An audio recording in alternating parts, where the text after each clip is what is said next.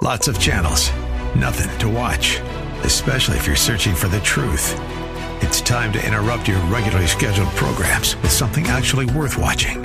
Salem News Channel. Straightforward, unfiltered, with in depth insight and analysis from the greatest collection of conservative minds like Hugh Hewitt, Mike Gallagher, Sebastian Gorka, and more.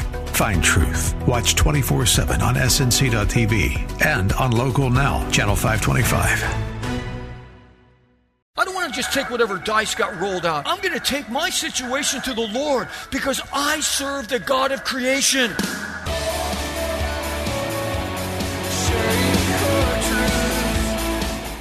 To Core Truth Radio, a radio ministry of Core Church Los Angeles with pastor and Bible teacher Steve Wilburn. Pastor Steve will be teaching the Word of God with truth right from the Bible. For more information, go to corechurchla.org. That's corechurchla.org. And now for today's Core Truth, we pick up in the book of James, chapter 4.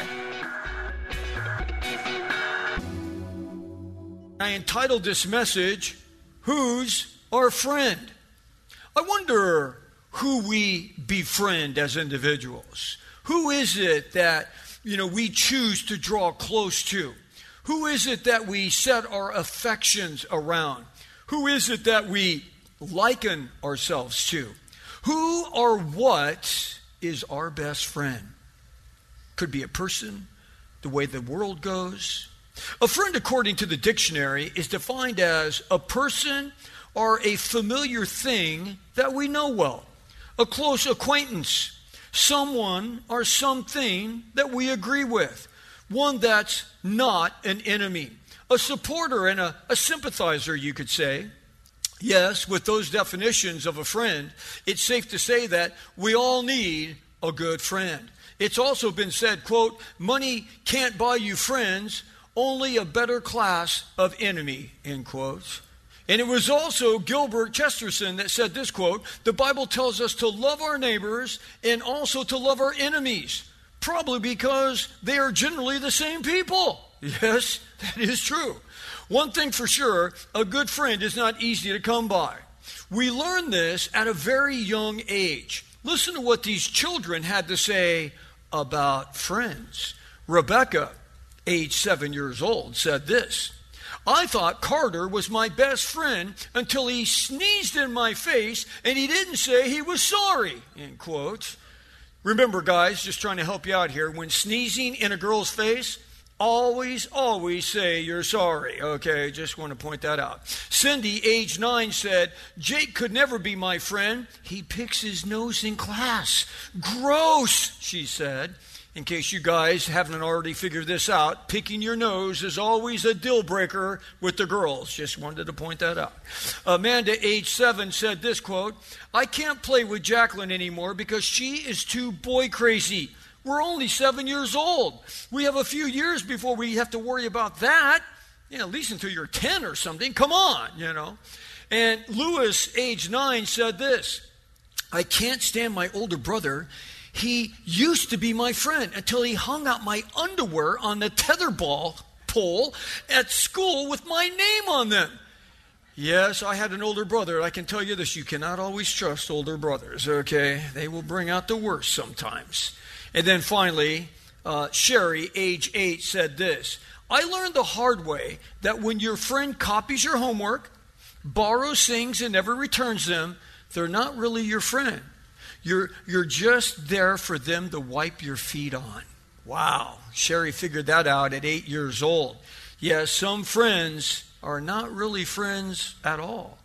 Yeah, some things uh, you learn as a child never change. And the same goes for politics. For those in politics, learn real fast that true friends are few and far between. It was former President Harry S. Truman that said this quote If you want a friend in Washington, D.C., get a dog. That's true. And former Texas Governor Ann Richards said this I've always said in politics, your enemies can't hurt you, but your friends will kill you. Yes, yes. True friends are hard to find. Yes, it's a true friend that will stick with you, though, through the thick and thin. That's why the Danish proverb is right when it said, A road to a friend's house is never long. Remember, a friend is one who walks in when the rest of the world walks out. Yes. And today, as we continue in our series, Practical Christian Living, we'll pick up in James chapter 4 and we'll consider three points in light of our title Who's Our Friend? Number one, renouncing the world. Are you a friend of the world? Or is the world kind of a foe to you? Number one, renouncing the world. Number two, resisting the devil. The Bible says the devil is the God of this world. Are we resisting him? And number three, seeking the Lord, because that's the only place we're going to find true peace for our lives. Well, let's look at our first point renouncing the world. As you know, we finished chapter 3 of James last week, so we'll pick up in chapter 4, and we'll start reading, of course, in verse 1. It says, Now, what is the source of quarrels and conflicts among you? Is not the source your pleasures that wage war in your members?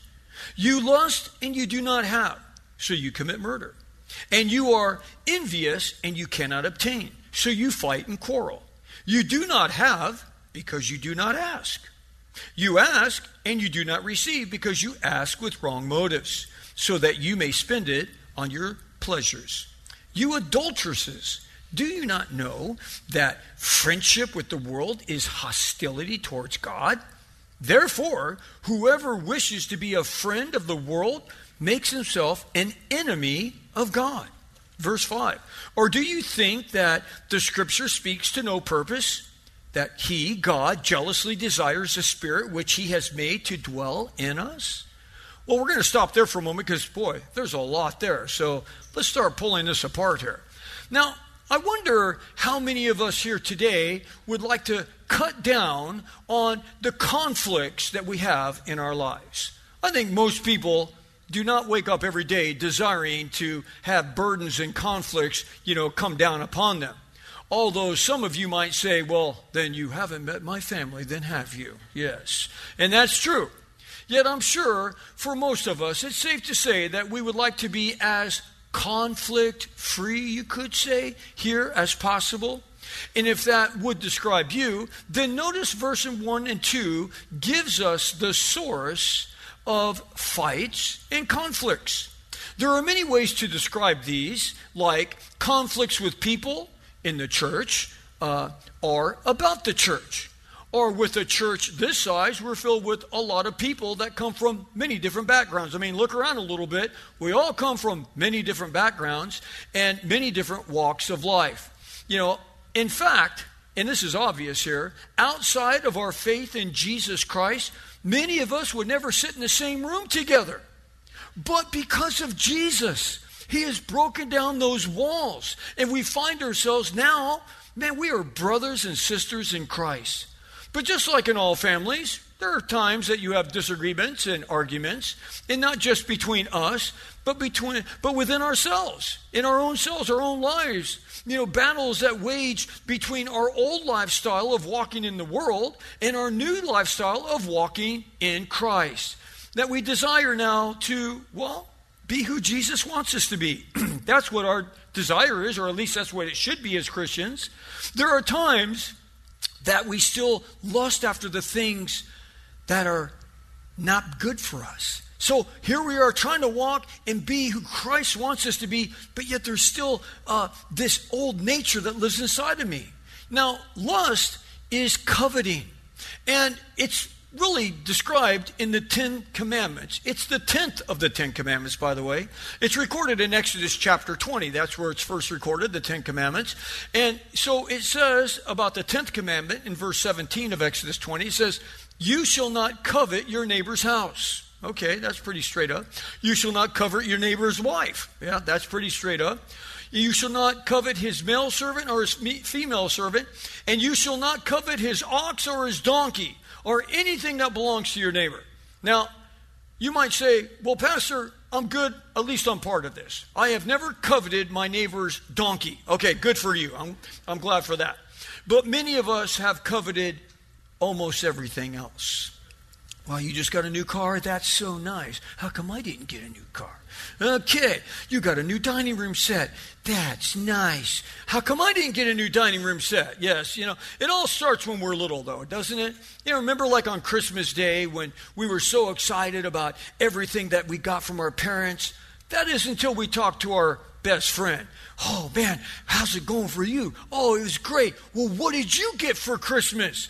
And all depending on their answer on whether we're going to have a good day or not. Because if they got way more than we got, oh, all of a sudden now we're bummed. I didn't get that much. Now, if we got more than them, well, we're feeling pretty good. I remember my dad, he always bought me Huffy bicycles. That's nice. You could get the Huffy at the grocery store. They sold bicycles at Alpha Beta back then. It's like, where did your dad get your bike? The grocery store. I wanted a Schwinn. I always got the Huffy. But it's like, okay, it's a new bike. I'm good with it. Until, of course, my next door neighbor, he got the Schwinn. Oh, ah, just burn this thing. All right. Anyway, it's just a part of the lust of the flesh. It's called, you know, just lusting. Now, to lust means to long for something that you don't have. To lust means that you strongly desire that that maybe someone else has. You know, to lust means that you're craving for that that you just don't have. It's craving. It's where we are consumed with something continually. I got to have that thing. Why don't I have it? They have it. How come I don't have it? Why does this happen to us? And why does it still happen to us once we come to know Christ as our Savior? Well, its roots are connected to our sin nature. We still have a sin nature that lives inside of us.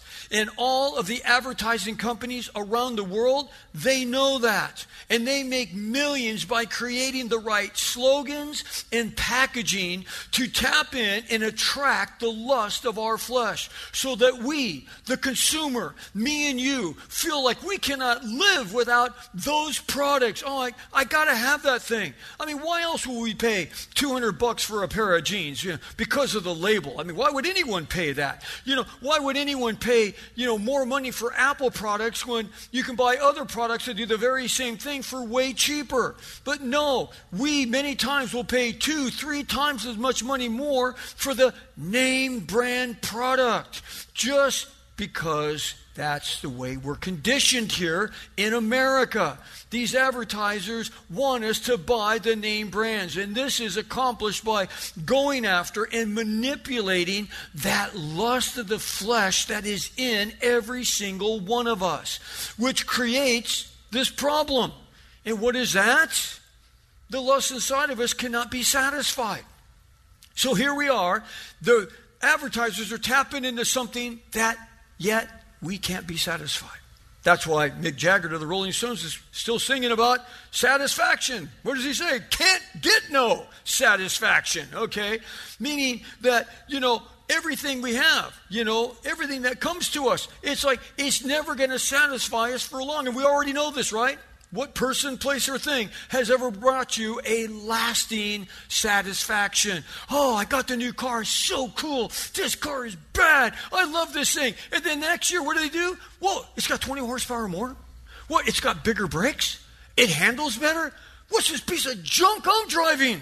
Okay? It's like you ladies, you know, you, you buy and you add to your wardrobe and you spend more money for this nice garment and that and paid extra for that and these shoes and that and the belt and the purse and the whole thing. And then all of a sudden you walk in your closet one day and you think, my wardrobe is hopeless. I got to scrap this whole thing. I got to start all over again. You already have 40 pairs of shoes, but I can't wear those. They're completely out of style now.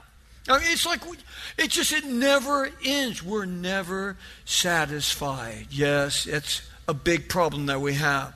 You know, so no matter how much we beg, borrow, or steal to get whatever we want, it's only a matter of time before we need something else. Yes, it's a battle to say the least. It was inside of us, and it's at the very core this sin nature that we have that we lust after, we desire and seek many things from wanting our own way to wanting the things in life that we don't really need. Now, Paul shares about this personal battle in his own life when he said in Romans 7:23, he says, "But I see a different law in the members of my body, It's waging a war, the law of my mind, and making me a prisoner of the law of sin which is in my members.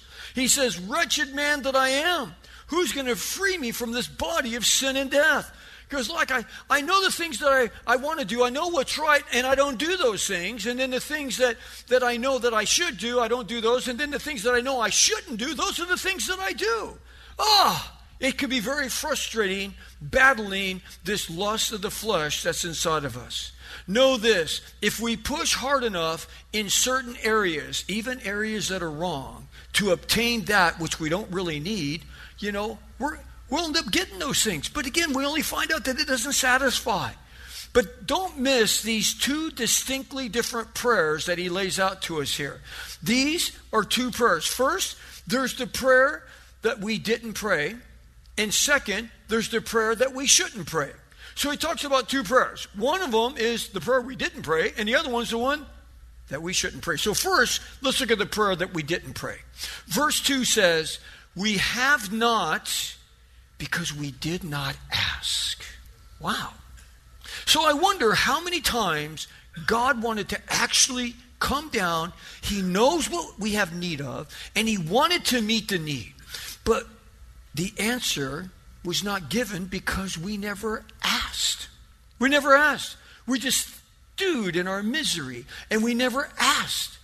You know, we were seeking other ways to get out of the jam that we were in. We were not seeking Him. We should have prayed about those things.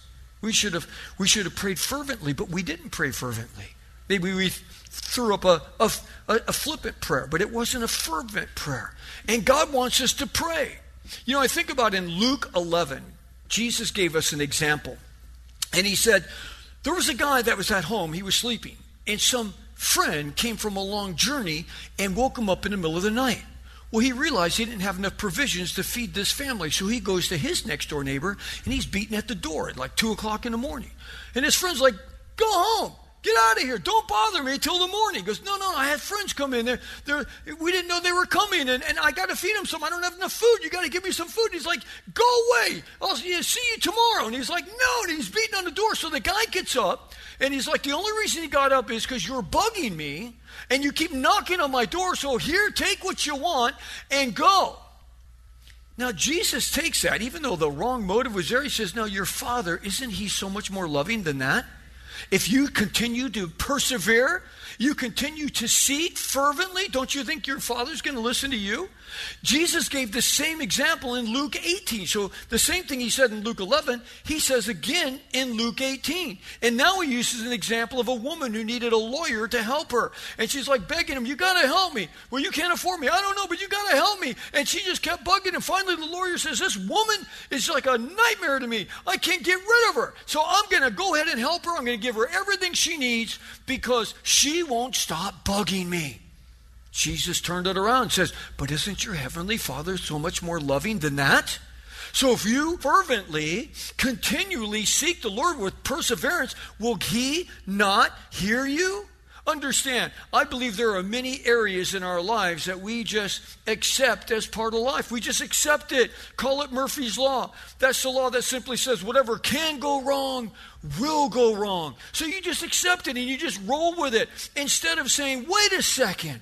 I don't want to just roll with this. I don't want to roll with the bad deck that's been handed out to me. I don't want to just take whatever dice got rolled out. Man, I'm going to take my situation to the Lord because I serve the God of creation and I'm going to serve Him. That's why Jeremiah points out to us in Jeremiah 32 17, he says, O Lord God, behold, you have made the heavens and the earth with a great power in your outstretched arm, your outstretched arm, and nothing is too difficult for you. See, we have to go to the Lord and continue to go to the Lord. I wonder if you have not because you never asked. You never persevered. You never just continued to say, Oh Lord, you know, I need your help in this. That's why in the Sermon on the Mount, Jesus said in Matthew 7 7, Ask and it shall be given to you. Seek and you shall find. Knock and it shall be open to you. For everyone who asks receives, and he who seeks finds, and he who knocks it will be open for you. Now, that's all in a plural sense. You have to keep asking. Keep seeking and keep knocking. And it's like that's when God hears. Now, I will say here, there's, you know, God's going to answer that prayer in one of three ways. One, as He's given an example here, if you persevere, God's going to hear you, it's going to be yes. But then we have to remember you could be asking something wrong, which we're going to look at here next, and God answers the prayer immediately. And it's immediately, uh, no. Okay? No. Well, I've been praying about it for 10 years. Well, God answered that prayer 10 years ago. And the answer is still the same today. No. Okay? But I got I got to win the lottery, Lord. If I could just win the lottery, everything would be great. No, I'm not giving you the lottery. It's not going to happen like that. And it's like it was no the first time you prayed it. So, but then there's a third prayer, and that's you know the way that God answers, and it's it's yes, but not at this moment. Like it's going to come, but not at this moment. So it's yes, but but wait. So that's it. So again, but like it says in verse 3, we can ask God, and then we're going to look at the, the no answer here, okay? We can ask God for things, and we will never receive them. Like you're, you're asking, but I've been asking and asking, and God hasn't heard this prayer. No, God heard the prayer, and He answered no. Why? Because, like it says in the King James Bible there, we ask amiss meaning we ask for something with all the wrong reasons. Lord, please give me the new 2022 Porsche 911 GT3. Dear Lord, it, it, it, ran a sub seven in Nürburgring. The thing is so fast; it's got huge brakes. It's like a it's like a race car that's street legal. It's like it's naturally aspirated. It'll rev to nine thousand RPMs, and oh God, it's like oh, I'll drive people to church in it. Well, not people like a lot of people because it, it doesn't have a back seat. It only has one. I, will drive one person. I'll bring him. And Lord, because it's got a top speed of 204 miles an hour, I'll never be late to church again.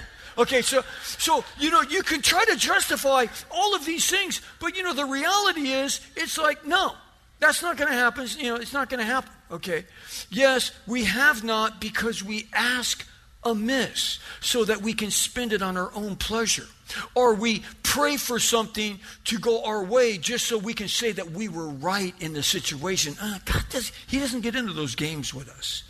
Know this God is not going to answer those prayers. And worldliness is really the center issue of what we're talking about here. Because the heart of the matter is always a matter of the heart. You think the Lord really cares if you have a new car or not? I mean, it's like, hey, have a new car. If you work hard, you know, Solomon said, enjoy the fruit of your labor. If you can, if you work hard and you work overtime and you can buy a new car, go buy a new car. I'd rather buy, I'd rather drive a new car than an old car. You know, it doesn't, it's nothing wrong with having nice clothes. There's nothing wrong with buying nice stuff. It's just when that stuff has you. That's the problem.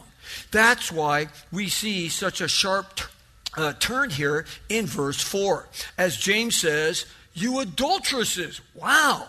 it's like, that's some heavy language here. This is a metaphor of someone being unfaithful. See, it's like the person that's sitting there trying to be the godly person, and, and yet they have all of these worldly lusts that are going in their life and everything.